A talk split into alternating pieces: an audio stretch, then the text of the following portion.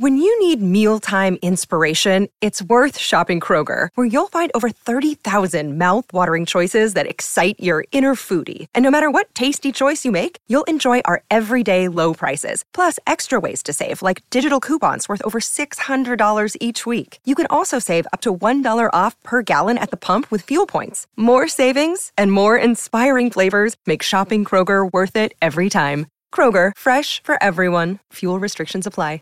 What's the easiest choice you can make? Window instead of middle seat? Picking a vendor who sends a great gift basket? Outsourcing business tasks you hate? What about selling with Shopify? Whether you're selling a little or a lot, Shopify helps you do your thing, however you cha-ching. Shopify is the global commerce platform that helps you sell at every stage of your business. From the launch your online shop stage to the first real life store stage, all the way to the did we just hit a million orders stage. Shopify's there to help you grow. Whether you're selling scented soap or offering outdoor outfits, Shopify helps you sell. Wherever and whatever you're selling, Shopify's got you covered. Sign up for a $1 per month trial period at shopify.com slash try. Go to shopify.com slash try now to grow your business, no matter what stage you're in. Shopify.com slash try. You're listening to the Eyes on Isles podcast with Matt O'Leary and Mitch Anderson. Hello and welcome to the Eyes on Isles podcast, episode number 109. What's going on? I am Matt O'Leary with Mitch Anderson. Mitch, how you doing tonight? I am doing well. I had a scratchy throat earlier today. My Back to daughter being was sick. Oh my god. Yeah, so but it's it's kind of gone now. I don't know why. I had a tea in Okay. my you know nothing Jon Snow mug. It's right. It's right there. You know nothing Jon Snow. It's very. It's a very large mug. It's like bigger than my fist, which is So, strange um, for a mug. Yeah, that is a, a rather large mug you were holding up to the screen. I got a good look at it. But, well, I, I'm glad you're feeling better. And there's probably going to be more of that, unfortunately, now that you're home like all the time. all the time. And my son goes to school, so just like there's disease bags everywhere. You're just basically living living like a, a lab rat. You're getting going to get tested on everything. That's true. Or I will get everything and it will cancel each other out. Like, you know, uh, what is it? God, Mr. Burns. I was going to call him Monty Burns. That's his name, but that would have been weird if I said that. Um, he, had, he has every known disease, but they just kind of keep each other in check. No.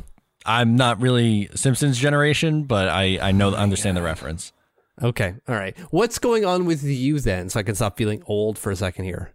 Um, not a whole lot. It's still, you know, not a whole lot to report. Still working a ton. Uh, we had the meeting at the radio station this week, so shows are going to get started now. So it is just training session after training session, and uh, sleep is no longer an option for me.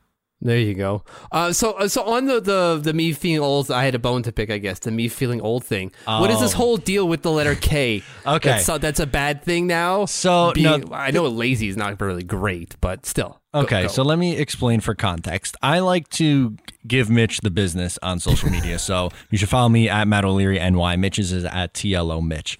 And if you're a podcast patron, we really get into it more on there. So I'll plug that before I get into the story. That's patreon.com slash eyes and aisles. But so I saw this viral tweet and it was basically like saying the older generation doesn't understand what K implements or like what that means. So if you're, I'm 24, Mitch is 35. So when we text, sometimes instead of saying okay, you will just write back K.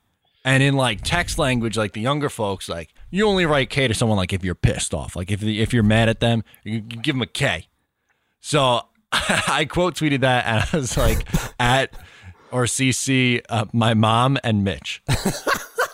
so what's your bone to pick about this? That's so it's so practical. Uh, You you ask for an affirmative, I give you an affirmative with a single letter. I only have to hit one letter send, boom, done instead of okay send. It just makes perfect sense. You like your mom and I are probably on the same wavelength there, just going like it seems just natural and easy to just do that. But apparently we're wrong because millennials like to co-opt everything for their own usage. I know it's all about the implication. Unbelievable. There is no implication. The implication is I am a lazy MF. I just want to send you one letter because I'm so lazy. I don't want to have to type a second one. Or maybe you're mad at me and being passive aggressive because that's something I would do. I would write K to someone if I was mad and being passive aggressive. I'm not really good at the passive aggressive thing. It's usually just passive or aggressive, Okay. one or the other. See, I li- passive aggressive is my wheelhouse. That's my go-to bread and butter. That's a millennial thing, I believe. Oh my god, aren't you a millennial? Technically, I, I, I, ugh, I resent that, but I think you might be technically correct where I'm on the cusp. see, because I'm on the back end. I didn't realize that 96 is the last year of millennial, and then 97 is Gen Z. So what's the first year of millennial? I think like, if, like between 83, 84, 85, somewhere in that range. Damn it. Uh, yeah, I'm 84. I'm pretty sure you're a millennial, technically. Anyways, that's gross. I just threw up in my mouth a little bit. Let me drink something to. Can we talk about some Islanders hockey then? I had a bone to pick and I had to throw up in my mouth. Great. At the It's same great time. evolution. So do you have a um I almost said bone to pick now. You got my brain confused. Uh so do you have an addition for us for 109? Right. So every edition that we do over 100, we pick a draft uh, from the 2000s forward. Uh, and we went this time with 09 because it's our, two, our, our 109th show. Uh, we all know who got drafted in 2009, uh, right? We don't need to say their names again. Calvin DeHaan, Mikko Koskinen, Anders Nilsson, Casey Cizikas, Anton Klementyev, who's who I'm going for, and then Anders Lee. No one else was Yeah, drafted nobody else. I don't remember anyone else drafted from 2000. No one else. No one else. So it's the Anton Klementyev edition of the uh, of the podcast because he's the only player to play less than two games in the NHL Okay. in that draft class. See, I would have bet zero. Fair enough. Well, one. He played one game in the NHL. Um, so yeah, we're gonna get into him a little bit later before the social segment, but that's the edition, the Anton Klementyev edition. Fantastic. I can't wait to get my brain murdered by your questions. This happens every week. But it's a running joke now. I kind of just go with it. That's fine. That's fine. It's for the fun of it, so it's okay. Mitch, let's get started with uh, Barry Trotz because he's had a lot of sound bites over the last couple of weeks. He even got down on the ice and was doing some push ups. This guy, it's like his media tour. Like the good press is going through and he's just, you know, living his best life. It's great. It's great. I, I love to see a coach coach and out coach everyone, even during preseason. It's just amazing to see like coaching. This is the type of stuff that you see during the playoffs, right? Like when he went to the Stanley Cup Finals with the Washington Capitals, he had done the lap Yeah. right around the rink, and oh my god, the coach is getting involved. He's doing that nonsense in training camp. It's training camp, and he's like, "All right, boys, let's do some push-ups." Dude's what fifty six, I think something so. like that. I have to look it up now. Barry Trotz's age. Come on, Google. He's 57, and he's out there doing push-ups with 20 and 30 year olds. That's good for him. Pro- Probably not as well, but you know, he's he's not. Did you see the like the video they had of him in Game Two? So during the, I think the first period, uh, the first intermission, Yeah. he's a brick house. Oh, no, He's he is stocky. square. Yeah. Oh, oh my goodness. But yeah, he's out there just you know living his best life, getting in front of the microphone and just out coaching everyone before the puck even gets dropped on the season. I genuinely thank my lucky stars every single day that Barry Trotz is our coach.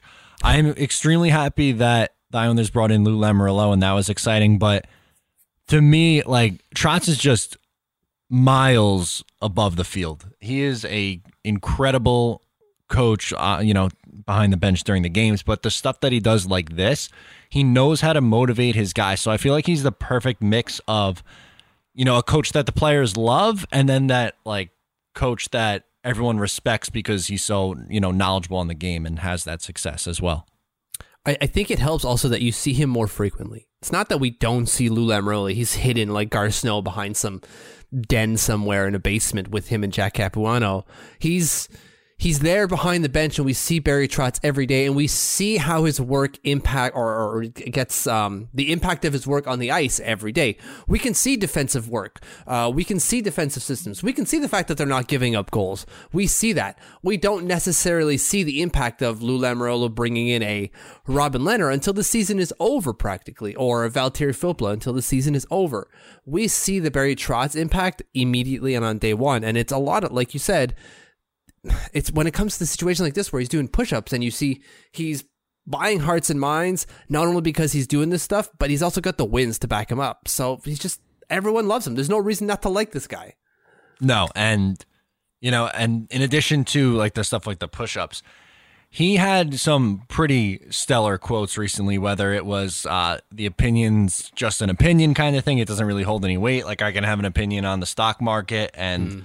it doesn't mean anything. You know, uh, paraphrasing, but that was essentially what he was coming out and saying, and you know that's got to motivate his players because I'm sure, like, listen, they everyone says, oh, they don't read, you know, that stuff. They they stay away from it. But everyone, BS. you know what's you know what's going on, and to have your coach in your corner and for him to be like, yeah, that's you know ridiculous. He that shows that he believes in you, believes in the team, and you gotta love that. You have to respect that, right? Like, is, even if it's a PR move and he doesn't necessarily fully mean it, I'm sure he does to a certain degree. Um, but that's exactly what you want your coach to be able to say right when he steps out in front of the camera. Look at Paul Maurice, like dodging uh, quotes from uh, Patrik Laine saying, I want to play in the top line. And he's just like kung fu ninja chop, you know, just saying, like, oh, well, that's what all players want. All players want more ice time. I don't see anything wrong with that. What are you talking about? Just ha, huh, level 100 kind of dodging and you know kung fu smashing these these quotes coming at him. And Barry Trotz is doing the same thing with uh, it's all crap that we're not an offensive team. Well, you really aren't, Barry. Um, and a, you have your own opinions. I have my own. P.S. We had 103 points. What's up? Like, ugh, it's hard to disagree with the guy, but he's out there like just master level, master level PR uh, to to get his team to play the way he wants to play before day one. Right, and if anyone's allowed to take a victory lap on uh, last year, it's Barry Trotz. You're definitely allowed to, you know, bring that oh the 103 points up for as long as you possibly can, and up until the season starts this year. And I I know I look at all the projections, and they're all with the Islanders in the usually like the mid to high 80s in points. I don't see how they drop off that much. I understand that yes, this team probably regresses a little bit, but I think what those models are lacking is Barry Trotz behind the bench and his M- impact on his team. I don't think it measures that. Well, it doesn't. Remember the, the last year how much it did not measure the impact of Barry Trotz on this team, but they had them in the 70s, just low 70s. Like this team had no business even looking or thinking about the playoffs. And then we have Barry Trotz come in and go like, guess what, guys? Lols, it's not just on paper that you played this game we play this game on ice and I, I'm going to make this team competitive just by the virtue of defensive hockey. And it worked. It proved all of those systems, the flaw in all those systems, that you can't quantify coaching. No, you can't. And that's why listen, I'm not going to go on like a anti analytics rant. Like, I do think they have a, a place in the game. And I'm also I don't know. I'm somewhere in the middle, I guess. I think you need it to an extent, but you also still need like that human element, or at least, you know, acknowledge that there's a human element with, you know, coaching and other factors like that. To me, like, you, let me ask it to you this way: yeah. Would you want anyone else coaching this team? No. And isn't no, that weird to say that as an Islanders fan who had Doug Weight as their coach and Jack Capuano as their pretty much pick a coach after Al Arbour anybody, just about. Yep. and we're at the point so, where like I want this coach that we currently have over anyone else that we've ever had before, or the field as no, I'm just saying right like no, like anyone else available. Yeah, okay, available for sure. Yeah, easily. Because then uh, you you could say, well, what about Joel Quenneville? Sure, yeah, I wouldn't mind Joel Quenneville, but I, I, would I would equate Joel Quenneville on the same level as Barry Trotz. Yeah, they're at least they're on the same level. You could pl- probably play the semantics games, but I put it, but I put them at the same level. Yeah, absolutely. But I, I, I would take well, this guy's going to be less expensive. This guy being Barry Trotz would be less expensive than, than Coach Q. So I'm fine with that. True. Uh, what was? Did you have a favorite Barry Tr- uh, Trotz quote or thing that he did this past week? Does one stick out more than the other? The one that sticks out to me is him saying that they're they're they are an offensive team, or that he is uh, okay with their five on five numbers. But I'm not so much. Like the Islanders okay. are the 16th highest ranked offensive team when it comes to just five on five.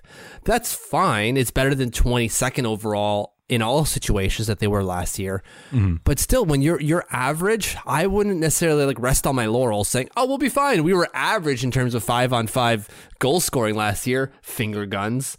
No, you need to improve that. That needs to get better. And at the, at the moment, the way that the Islanders are going to get better, or the way they feel they're going to get better, is hope and a prayer. Is they hope that the guys that weren't that good last year or weren't great last year step up, like Beauvillier, or like a guy like Joshua Sanger, Michael Dal Colle fill a niche, or that Matthew Barzal hits the level that he had in his rookie year. Or Jordan Eberle. Right. So, or Anders Lee starts and popping in more goals in 28. Which that's not necessarily all that crazy. Not necessarily for all of them to hit, but I think some of those guys are going to get better offensively. Do I still think they need top six help? Probably. But they do have some key pieces that should have been better last year. Matt Barzal and Jordan Eberle probably being the main two it just seems like a strategy full of pitfalls and perils to say, "Oh boy, we're just gonna these guys that you that were terrible last year, maybe not terrible, that that's a stretch, that weren't as great as they should have been last year. Don't you worry, wink, wink, they're gonna be fine this year." And you're going, "All right, well, there's nothing showing me that they will." So, especially Bo, 36 points is his is his career high right now, and we're gonna go, "This guy's gonna be great." I don't want to rest on that. He might be. He could very well be fine and, and, and hit what you want to hit, and then we'll be all right. But I'm going into the season saying that Anthony Beauvillier is a risk because I don't think he can hit those highs. There's nothing telling me he can, except for a, a half season sample size once in three years. That's not good enough. No, it's really not good enough. So um, that sketches me out a little bit. I agree. I, I don't think you should be like I made the comment earlier, taking a victory lap on having the 16th best five on five. Uh, ideally, you're probably in the top 10 of both categories. Ideally. And it's not to say they need to be the best, but you're right, top 10. What about you? What sticks out from you or for you in regards to um, Barry Trotz and his media tour 2019? Uh, honestly, for me, it's the push ups. And I know that okay. has really nothing to do with actually coaching, but as I don't want to be like as a former athlete, I played high school baseball. It's not like a big deal. But if I if my coach like was doing the workout with us, I feel like I would definitely take notice that as a player. Like, okay, like I feel like that's someone you run through a brick wall for, and you need that in a long and grueling season like the NHL season. Yeah, I remember when I was on the wrestling team, uh, we had our coach come in and he would do the training sessions with us. So it wouldn't be like, get down, boys, give us 10, give, and come in with his big belly, you know, stinking of like salami or something like that. No, the guy was in there doing the drills with us. And that went a long way because when it went came to the tournaments and you were locking eyes with your coach as you're trying to get out of a gut wrench or something, you you would give him that extra that extra like you know 20% over 100 uh, that you wouldn't normally give to someone you didn't necessarily respect exactly and i think that again not necessarily quantifiable but it is something that is important Absolutely, it, it, it's hearts and minds, right? And it might not be for the the, uh, the, the NHL vets who already respect this guy. It's the guys like I don't know Samuel Bolduc. That name just came by because I just saw that the Islanders cut him. Um, the the cuts are coming but that that helps. We're a guy that who who could very well be here within the next three, maybe four years when Barry Trotz is still here. Uh, well, three years. Um, and that that goes a long way where he remembers that. Like this guy was still doing push-ups with us. That's 57. I remember that. That marked me then, and it's still going to mark me now. Yeah, no, absolutely. So uh, Barry Trotz, thank you for your little positive media tour. That was uh, definitely beneficial for us this past week. Absolutely. It felt good. Oh boy, it felt good. Mitch, now let's get to uh, some contract talk. So there are two RFAs signed. The big one, Mitch Marner, and also, never heard of him. And Spurgeon, who wasn't an RFA, excuse me, but uh, he got himself a new deal as well. So what we're gonna do? Sorry, is, what what did you call him? Spurgeon. Okay, I thought you said Spurgeon, and I was going, "Oof, that's one too many R's, my friend. You're rolling that R way too heavy." You got it. Never mind. I was. Uh, God, I was hoping so, I could make fun of you or something. I could have. Uh, who knows? I don't know. My brain is still like half working. Um, so Barzal, Pulock, and Toews are all due contracts after this year. So what we wanted to do is first look at those two deals and then decide if and what kind of impact they have on those three. So what's your take, Mitch? Yeah, well, is there any? I'm not so sure about the Jared Spurgeon deal impact on on any of our guys, mainly because Jared Spurgeon is 29 going on 30. Uh, he's no longer an RFA. He's been in the organization for a while. Uh, he, he also just had a good year just now, and then they're going to give him seven years. Like, are we sure Minnesota? Like, there is there something in the water in Minnesota where GMs don't make always great decisions? It just Oh, seems like a really long deal for a player like that. Well, he also has another year left on his current contract, so realistically, it's eight more years. Unbelievable. Okay, that's even worse. Um, like the cap hit isn't crazy for Jared Spurgeon. What is it, five point three or something? I yeah, that sounds I should, no. should have this open. No, no, no. It's it's higher than that. It's in the Oh. sevens. It, his old one was five three. No. Oh, you're right. Seven point five million dollars. Oh, for a player who he did put up forty three points and he's got thirty eight two years ago, thirty seven last year. Uh, two years. Uh, sorry, thirty eight three years ago, thirty seven two years ago, forty three last year. But a, a lot of twenties, a lot of twenties between the twenty three and twenty nine points there. It's just Matt. Maybe he's finally turning around, but to give him a seven-year deal when you still have a year left at 29 years old, he turns 30 in November. Ugh. With a full no move clause for four years, and then a modified no trade with a 10-team no trade less than the last three. That's a rough one. That's a lot. I, I don't think that that impacts our guys necessarily. Okay, how about the Marner one then? One hundred and fifty thousand percent. It like there's an impact on Matthew Barzal there easily. Okay. Just if Matthew Barzal has a point per game season this year, he could easily command Mitch Marner money. There's no there's no if, ands, or buts about it. I would love for someone to argue against that. Okay, so I I will do that. Yes. Why? Why? Why, he- does he get it? Mhm. So we we have to just assume for the fact, well, not even assume. Let's just go off of the fact that Matthew Barzal has only played two years in the NHL so far. Look at at um, God, Mitch Marner's first two years in the in the NHL, sixty point player, between sixty and seventy points. In his first two years, Matthew Barzal has scored more. Uh, his impact in terms of, of the possession numbers are better. Uh, God, I had I had them a while ago. Uh, but he's essentially led Mitch Marner in most categories, statistical categories, including production, uh, over his first two years, he being Matthew Barzal. So if he, Matthew Barzal, has a good season, just like his rookie year, just point per game, 82 points. As a center, he can conceivably get 11 point or or 11 million dollars, which is more than Mitch Marner, who got 10.89. All right. Like that's a I- simple boiling it down. And br- I didn't bring up stats, but like that's the simple, simple argument here is that if he has a good year, there's no reason that he can't. Mitch Marner had two okay years, then one great one. It's like, oh, blow the roof off this thing. Give me twelve point five million dollars, Connor McDavid money. That's a good point, and something you always like to bring up. He plays center versus wing. Exactly. I hate that idea. Like to me, production is production, but if you got a point, uh, like, uh, it's more important to get production from your centers than it is from your wingers, technically speaking. And it looks like they're starting to trust him in different situations as he played on the PK last night. Yeah, I'm not. I get it. I don't really want him to be on the PK, uh, simply for the fact I don't want him blocking shots. Okay. That that's really it. I know he's going to do it, and I don't want him to do it. I don't want him to take a Colin McDonald shot off the skate like he did in Game One.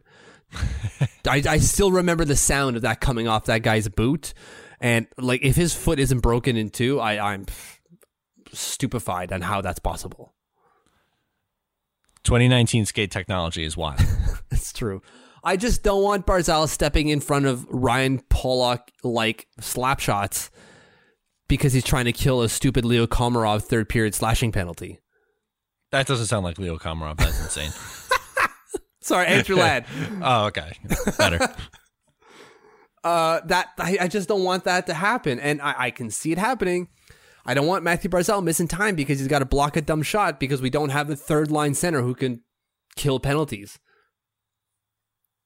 That's a valuable point. Is if he, God forbid, does get hurt, center depth isn't looking as good as it once was. No, can't they get Brock Nelson to do that as a second line PK killer, PK center? Yeah, I would think so. I think Brock could handle it. Yeah, he's a better defensive player than Matthew Barzal is, which is ridiculous, but it's true. Um, and then you got Casey Cizikas as your number one guy. Like I don't, I don't understand why this has to fall to Matthew Barzal. No, it doesn't necessarily have to. No, but but he he is like you you you pointed out rightfully he is playing PK or he's at least getting a look.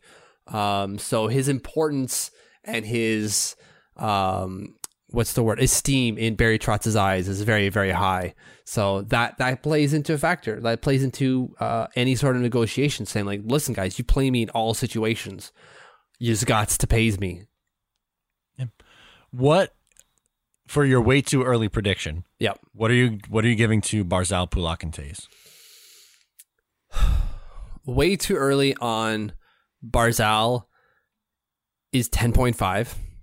Okay. Pulock is seven, and Toews is five. Okay. What about you? I am close to Okay. where you are. I'm thinking. I'm gonna go nine and a half for Barzal. All right. I think it's gonna be eight for Pulock, and I think five twenty-five for Toews. Wow. Boy, that's very precise. 525, 33333 over three years. Um, yeah, like that, that, those aren't terrible numbers. And we could be high on those. Like, who knows, right? It, of course, it all depends on what they do this year. Of course. And, and we're both assuming that they they get better, right? Because they're all at the point of their careers where they're they're all three of them are are are trending upwards. And so I could I could see you know forty to fifty points from Pulock, you know 30, 40 points from Toews, and then you got your point per game center Matthew Barzal. If they do that, then you're looking at the numbers that we just talked about. I believe. Yeah, probably. You probably are. What did Werenski get? Didn't he just sign? Oh, um, oh God, I can't remember off the top of my head. He got five over three years. But I believe, yeah, that's God, Jesus, that's his first standard player contract. That's his bridge deal. Wow. Uh, but it, it- again, he's putting up 47, 37, 44 over the last three years.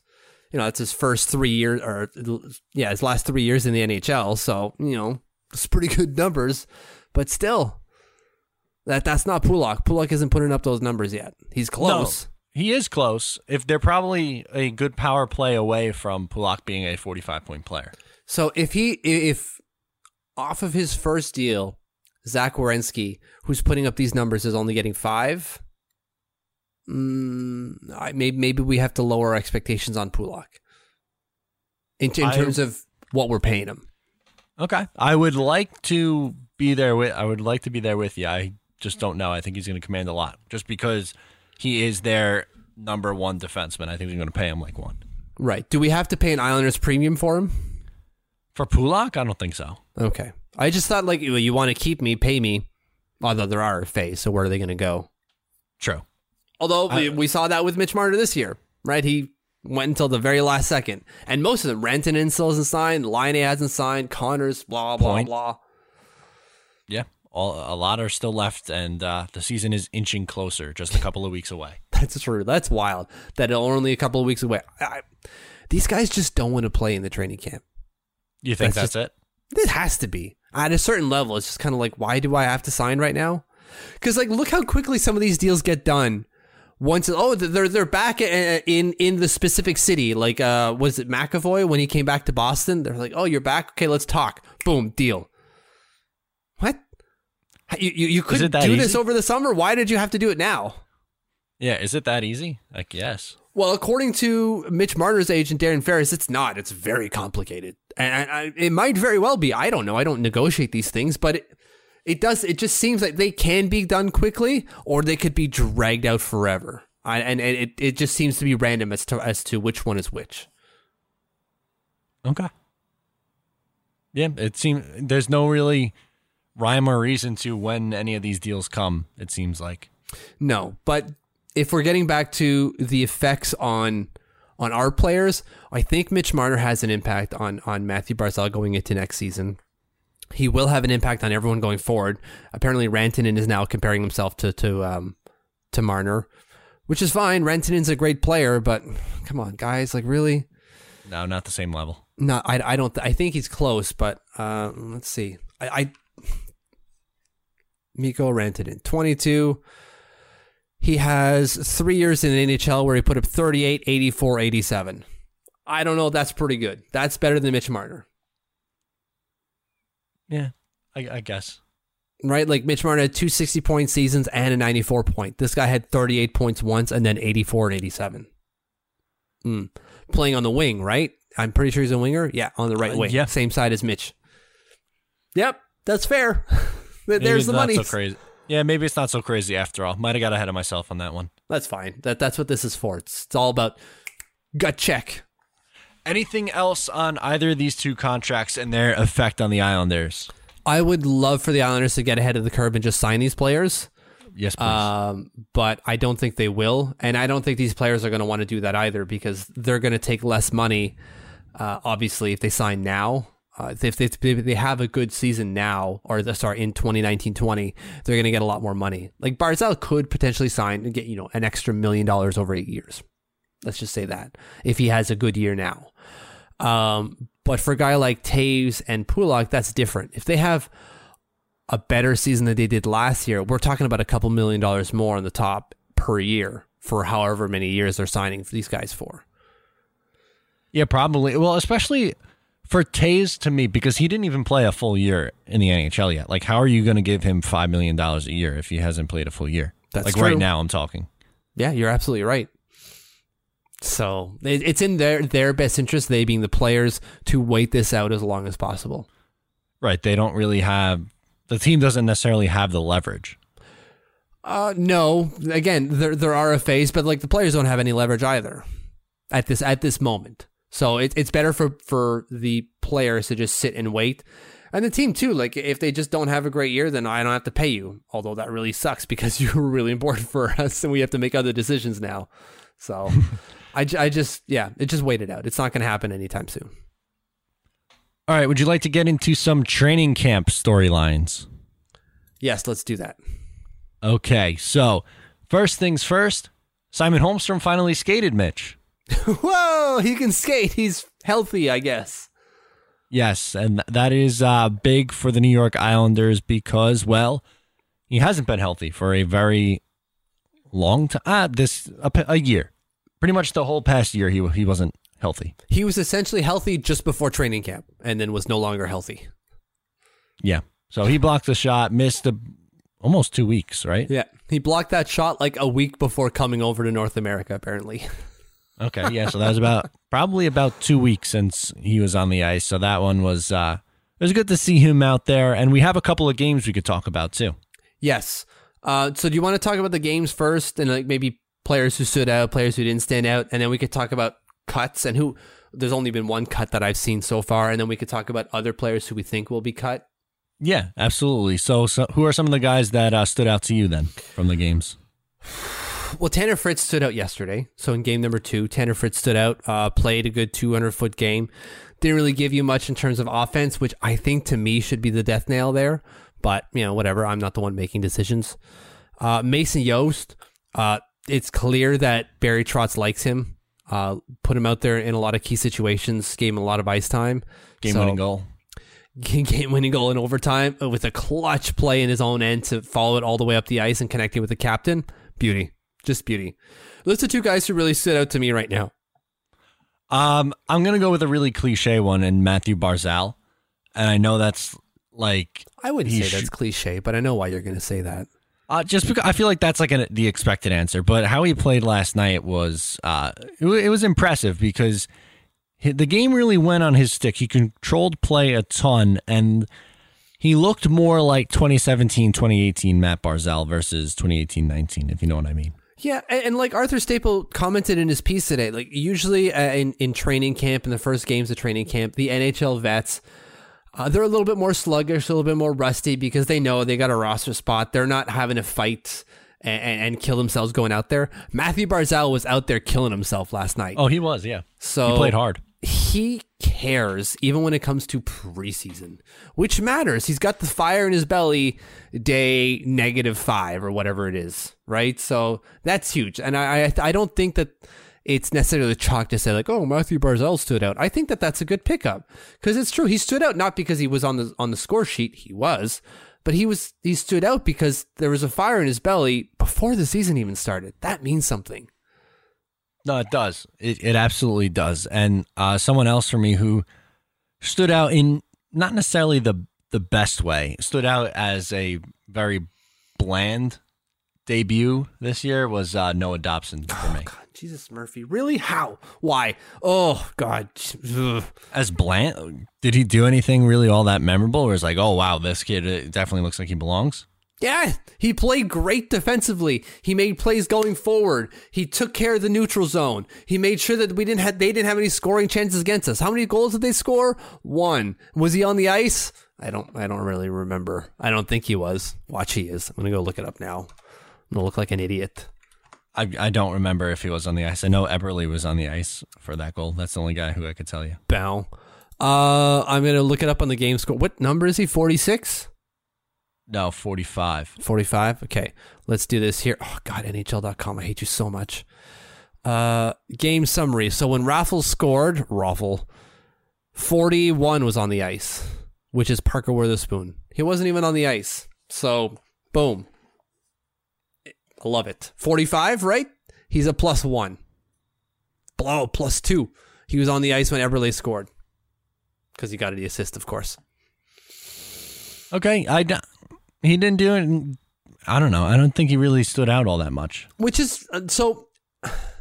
The argument you're making is the Michael Dal Colle argument from last year, where that actually mattered in a negative way. Where when he was called up, he didn't do anything. He didn't do anything negative, but he didn't do anything positive either. But in training camp, Noah Dobson is doing positive things. He's got an assist already in his first game. He was on the ice for the two goals for. He wasn't scored on when he was out there he looked the bit. You know, someone out there said, look, oh, he, he didn't take the body well. Okay, well, so did Anthony Beauvillier. Anthony Beauvillier is out there getting banged around too sometimes, and no one's saying like he doesn't belong in the NHL. So let's let's cool our jets. Dobson's a lot bigger though than Bo. He's a little bit bigger than Bo, sure, fine, but still, we're still not commenting on Bo not being able to stick in the NHL. No, I think that Dobson is still by far the best prospect. It's just in his first game, he didn't wow me. He was okay. I thought he had an okay game. Right, but I, I am saying this and I'm, I'm I'm getting all flustered about it because people are now using that justification, saying, "Look, well, he doesn't belong." You're going, wait, what do you? In what? No. What? I know you're not saying that. You you didn't say those words. I'm just saying when I have heard the association of Noah Dobson didn't stand out, as in like he didn't have a hat trick or something, uh, doesn't belong, and you're going, really? There's more to this game than just putting up numbers, which he did, by the way. He's got an assist in the game. It was a secondary assist. It's still a point. Point's a point, buddy. No, I know, I know. Um, yeah, I'm not willing to go that far. I just think, in order for him to make this team, he is going to have to have a very good training camp, meaning he is going to have to force the Islanders' hand because he would either have to take probably either Scott Mayfield or Johnny Boychuk out of the lineup. They are not playing a righty on the left side. No, I don't think. Uh, I don't think that Scott Mayfield is up for debate. I really don't. I, I'm I'm just getting more. The more and more I read, and the more and more I see, I just feel like Scott Mayfield's the second the second pair D on the right side, and he ain't Okay, going nowhere. Okay, so then that makes it even harder, I guess, in a sense, because we know the coach seems to love Johnny Boychuk too. So you have to play better and say, okay, we now have to put this six million dollar cap hit in the press box. Yeah, exactly. And I don't think his first game did that. Maybe not. No, you might be right. His first game may not have said like, "Oh, he's better than Johnny Boychuk." Uh, it's hard to compare, right? Because is he better than the Johnny Boychuk I'm remembering at his peak, or is he better than Johnny Boychuk today? We haven't seen Johnny Boychuk play yet, so we don't know where Johnny Boychuk is at either.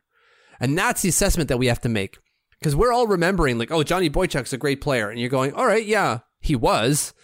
He ain't no more necessarily. It's not to say he's a bad player, but he's not what he used to be." No, I think he's a at this point in his career, I think he's a pretty solid third pairing guy. Right, pretty solid. Whereas Noah Dobson could be a definitely solid to higher ceiling. And I know I, I'm arguing with you as if like you're making the case that Noah Dobson doesn't belong in the NHL, but I, I know that that's not necessarily what you believe. Um, but it's more entertaining this way.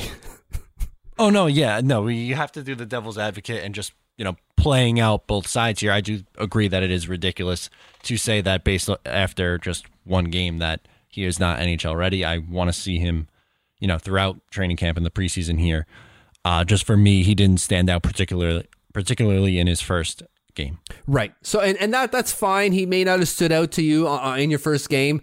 That's per- perfectly fine. I just don't want anyone listening to then not not take your words, but think that if Noah Dobson didn't have a standout game, he already he's already not making a spot. We have to remember he's playing against necessarily or essentially Johnny Boychuk, who is going to be 36 in January, who is not in the greatest of um, competitive shapes, I would say. Uh, I shouldn't say that. That's not necessarily true. Uh, what I'm trying to get at is he can't play a full season.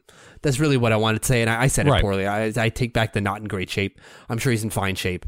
Um, it's that he can't play a full season.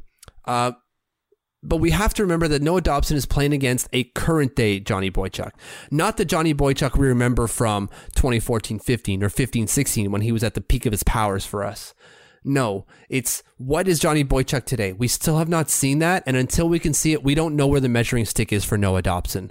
So, so far, so good. He had an assist. He looked okay. He didn't do anything negative. That's all positives in my book. Okay. I will take that. Are you still banking on your that he makes this roster guarantee? Yes. Okay. That's all that really matters here. Fair enough. Okay. okay. So, uh, what other storylines from training camp do you want to hit on? Uh, Josh Ho-Sang, I would say, is, is something, again, is another player who, the second he doesn't have like uh, two hat tricks in a game, people go like, oh my God, he's done. We're not seeing him again. Let's let's hold the phone a second here. Josh Ho-Sang was playing with Anthony Beauvillier, who couldn't shoot the bright side of a barn uh, in game one, and either Casey Cizikas or Matt Martin.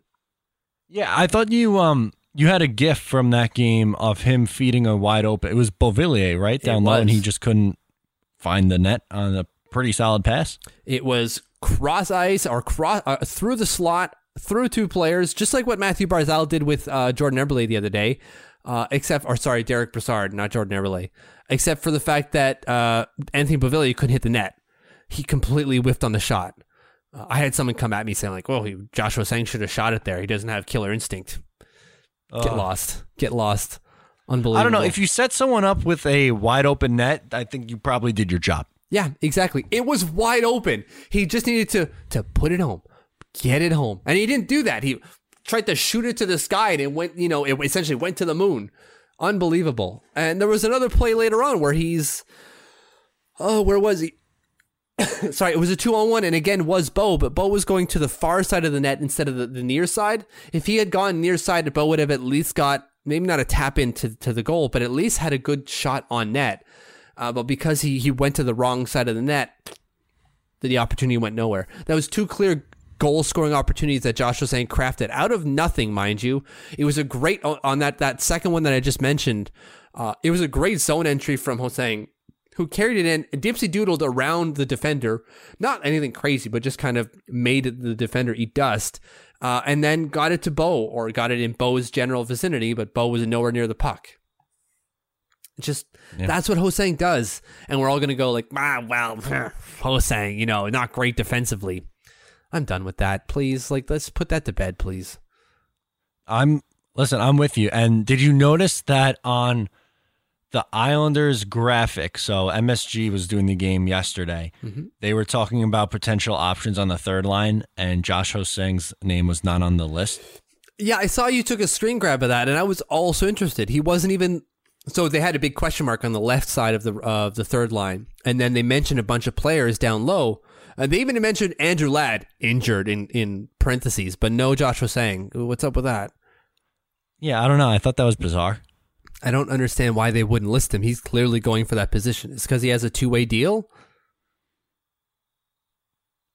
Is it? T- yeah, it is a two way deal. It is. right. I guess. Yeah. which doesn't necessarily matter. He still has to go through waivers. It just means he will get paid less if he actually goes to the AHL. Which I don't think he does. I think if the Islanders waive him, I think someone tries to get in on that. I'm sure if if they put him on waivers, someone will claim him for free. I would be surprised if no one claims him for free. Yeah. Why not? Um. Okay, I'm I'm with you there on, on Ho-Sang though. I'm glad you brought that up because I forgot about that. I wanted to talk about it. Perfect. Uh, that's all I got for again. The only cut made to the training camp so far is Samuel Bolduc goes back to Rouyn So Uh, I think Simon Holmstrom goes back sooner than people realize. Oh, I'm surprised he's not on the plane yet. So they have a break until they play on Friday, and that the, they're, they're going to cut down, like Arthur Staples said, to to two teams or two groups. Um, so look to make a, a number of junior cuts go, like Baltic, like um, Holmstrom. I'm sure he goes to HV seventy one. Yeah, I'm fairly confident in that, which just means his ELC is going to slide. Yeah, exactly. It, it means nothing.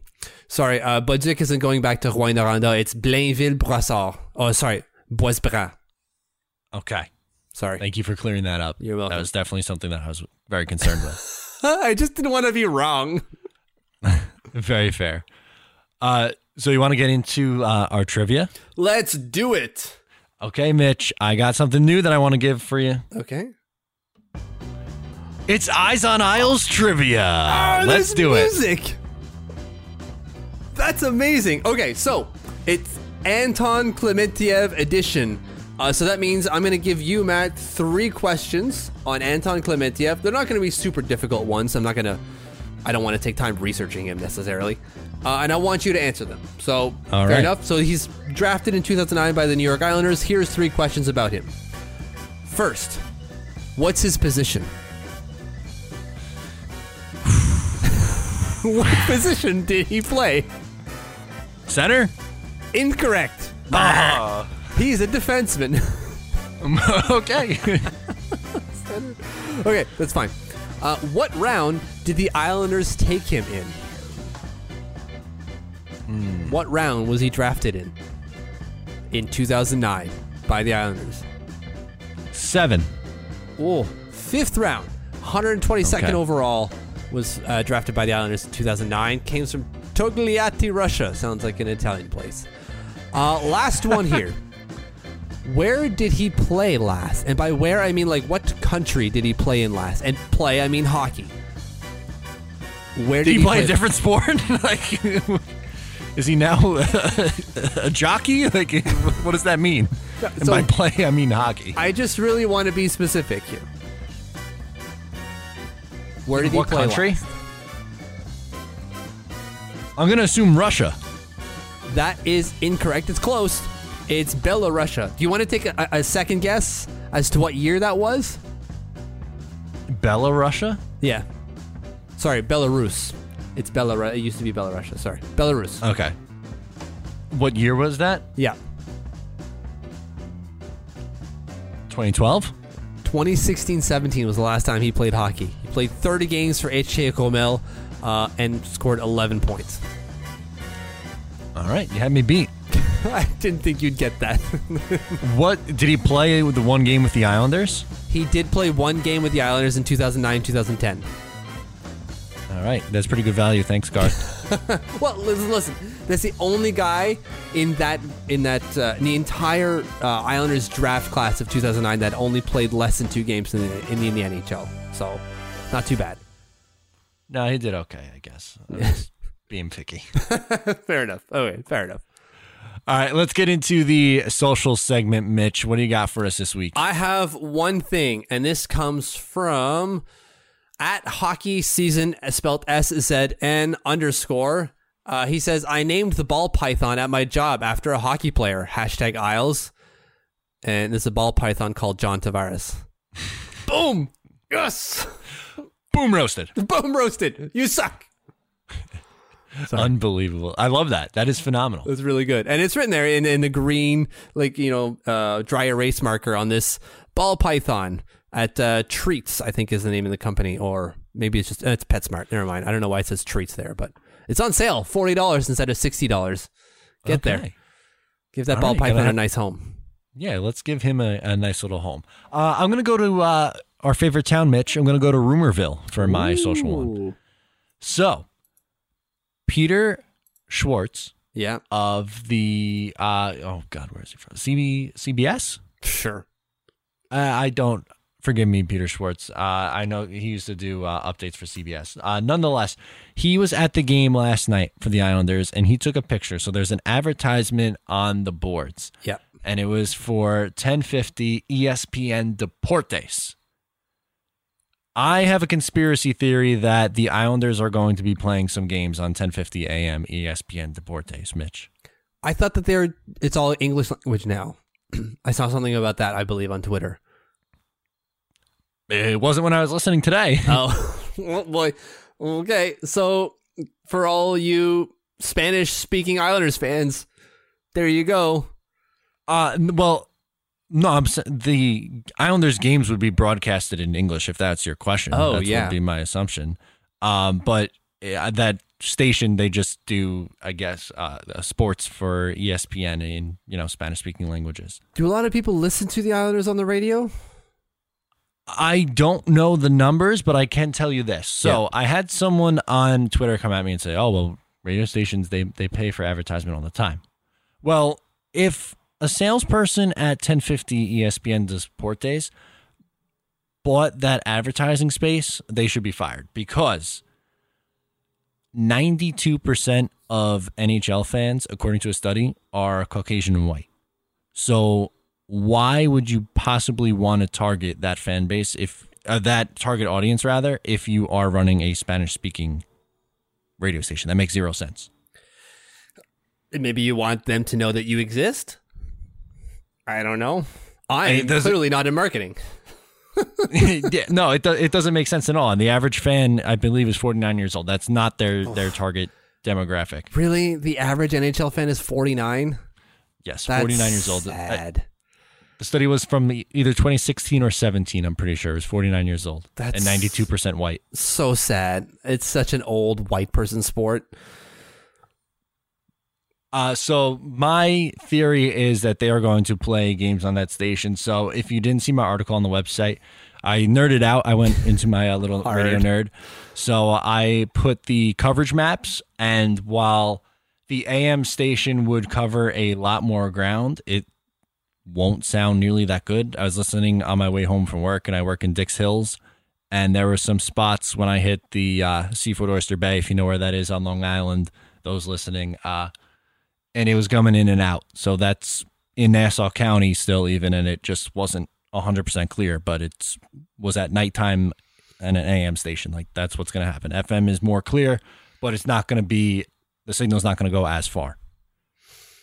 Yeah, Can you not just broadcast NHL games over NHL Network? Like, don't they have an app that you could just kind of plug in Bluetooth styles instead of listening to AM radio? Uh, yeah, yeah, I would think so. I would think so. Okay. I'm just Well, do you have to pay for that or no? probably, yeah. Whereas AM radio is obviously free. Yeah, that that's my only thing there. And someone asked me to, and I want to clear this up in case they're listening. They said, "Does they live in Florida? Could they listen through the stream?" And I that's a good question, but I would lean towards no because from my radio experience when I worked at a station that covered Mets games, they had to turn their stream off due to licensing reasons with Major League Baseball. So I don't know if it's the same rules for the NHL, what their agreement is with licensing and who has the rights to broadcast, and if it could be streamed on that particular station's, you know, internet stream. But I don't really have an answer for you. But that is my conspiracy theory that the New York Islanders will be broadcasted on 1050 AM. Is that huge news? Like, I I, I don't understand. th- What is, is that a big deal? I don't understand. Are they not broadcast on the radio right now? They are broadcasted on WRHU, which is a college radio station. Wait, what? Why? Why just a college radio station? I don't know the significance. Uh, Hofstra is literally re- located like right by Nassau Coliseum. no, I, I know where Hofstra is, but like I don't understand why just college radio. Like for a pretty big, like the, the local TSN radio station here broadcasts Island uh, Senators games on the radio. It's AM, but still they do it. Right. Um. So the Devils are on. There's two sports stations in New York: WFAN and ESPN Radio. Yep. And the Devils are on WFAN, and the Rangers are on ESPN. So I don't know if that there's a conflict there. Unbelievable, the Devils, But- the Devils. Come on, I would think like, well, you watch the games. Uh, when you watch, do you get those like the advertisements that pop up the like in-game things they do for WBAB? Do you ever see those? So no, uh, because I get a pirated version of someone's NHL um, network or whatever it is. So I, I get like the NHL.com logo or the NHL Shield and says like uh, advertisements currently running. So I don't I don't see any ads. Gotcha. Okay. Sometimes they do like during the game, like look for your WBAB player of the game, Anders Lee. If he scores a goal today, call into Rogers and JP or whatever. Oh, okay, yeah, that happens during the game, so I hear that for sure. I hear Brendan say that uh, in the first period all the time. Yeah. Okay. So I always wondered why they don't broadcast on that station because yeah, I understand it's a classic rock station, but it's still like that is one of the quintessential like Long Island stations. It's on FM. You would think that like that might make a little bit more sense than a college radio station. Maybe. And that's coming from someone who works in college radio. So, f- as, as a radio guy, do you have requirements to play certain like? So, if, I know for us here in Canada, you have to play a certain number of of Canadian content on radio per hour. Uh, like I think it's like two or three minutes. So Rush plays all the time. Someone's always playing Rush over here in Canada. Um, Okay. But is that the same thing for like a music radio station where it would have to play a certain amount of music so it couldn't broadcast like an NHL game for two plus hours? no, the only thing that they would care about is getting the legal ID in at the top of the hour. Right. Okay. So yeah, let's say you're listening to CMH something or other on blah blah blah blah blah radio waves, and the Islanders are up one nothing, and then they, there's your read, right? So like it's done. Not it could be three seconds. It Yeah. just has to be you're listening to WBAB and then whatever their city of license is. Right. Okay. It's- I think it's Babylon. I think. Sure. I don't know off the top of my head. Either way, it, it's just me asking a, a, a radio nerd, uh, a nerd, a radio nerd question, because I didn't know who else to ask. No, but that, I think I probably made a little bit of a bigger deal out of it because I I work in radio and then like I don't know that just interested me, so I wanted to I wanted to share it. I wanted to share my conspiracy theory and some uh, radio knowledge. I could do a little crossover event. There you go. I, it just still just boggles my mind on how underserved this franchise is. Really, like we're we're talking about like the Islanders, who are an NHL franchise with, if you look on Facebook, over three hundred thousand fans, um, and I'm sure it's even more than that. Uh, who can't even get on local radio. They can't get their their games broadcast over the radio outside of a college station. You know, I, I'm sorry, I, I say college with a lot of uh, derogatory uh, ten, uh, a very derogatory tense to it, but like it's college radio. It's not. It's not like you said. ESPN. That's not what it's made for. Right. And this, like I said, it's kind of weird coming from me because like I, I work in college radio, so I definitely have a bias there, but I understand that's not what it's meant for. It's not meant to carry professional No. broadcast. It's you're supposed to cover your school or, you know, local events. You serve your community. That's that's the point of college radio. That's right. So it, it seems wild to me that the Islanders can't get a non uh, like they can't get a non college radio to carry their games. It seems so strange, and it's it Yeah. just really emphasizes the point, crosses the T and dots the I's on how underserved this franchise is. Know, I'm gonna because I don't know off the top of my head, but I'm gonna look into it. I'm curious to see the radio stations of every team in the NHL. I would be stunned if there's another team that broadcasts their games on college radio. Like Vegas, maybe, and even then, probably not because whatever their like professional I- radio station. No, I'm pretty sure they have sports talk. I'm, I think there's an ESPN station in Vegas. I don't know off the top of my head, but I'm pretty sure they do have one. Well, there's there's your next goal in life, Matt, is to create an Islanders only radio station. Okay, I'm just gonna have to uh, shell out hundreds of thousands of dollars to buy a radio tower, and we'll go from there. Yeah, it's perfect. Yeah, Easy, easy goal. Just just rent it. Rent it from Hofstra. There you go. Is that how it works? I, I, I no, but if we could raise money for a billboard, we could raise money to uh, Get the Islanders on free- radio. Get get the Islanders on FM radio that is not college radio. There How you go. that? That's a pretty good slogan. Love it. Okay. So, with that, let's get some last plugs in here, Mitch. Wherever you are listening to this episode, we appreciate you listening, but please make sure to uh, subscribe so you get all the you know notifications for when stuff goes up. Uh, you can also please uh, review. All the reviews and comments really help us out, so we appreciate all the love and support from you guys. You could also, like we mentioned earlier, join our Patreon. So, yesterday we did a free game. So, for the preseason game, there is a free episode up there, a post game show. It's a little preview of what we're going to do for all 82 games this year, and that's coming up real soon. So, hopefully, we see those Patreon numbers go up a little bit, get some new blood in there. Uh, you can also follow along with us on social media. Uh, our Twitter is at Eyes on Isles FS. My Twitter is Matt O'Leary NY. Mitch's is at TLO Mitch. You could also like our Facebook page, facebook.com slash eyes on isles. You could download our app, which is available on iPhone or Android, the Eyes on Isles app. And of course, visit the website, eyesonisles.com. Episode number 109 is in the books, Mitch. We are inching even closer to the start of hockey season. Gotta love it. So I, I'm oh God, let's get it going. Come on. That'll do it for us. Once again, I am Matt O'Leary. He's Mitch Anderson. We'll talk to you next time.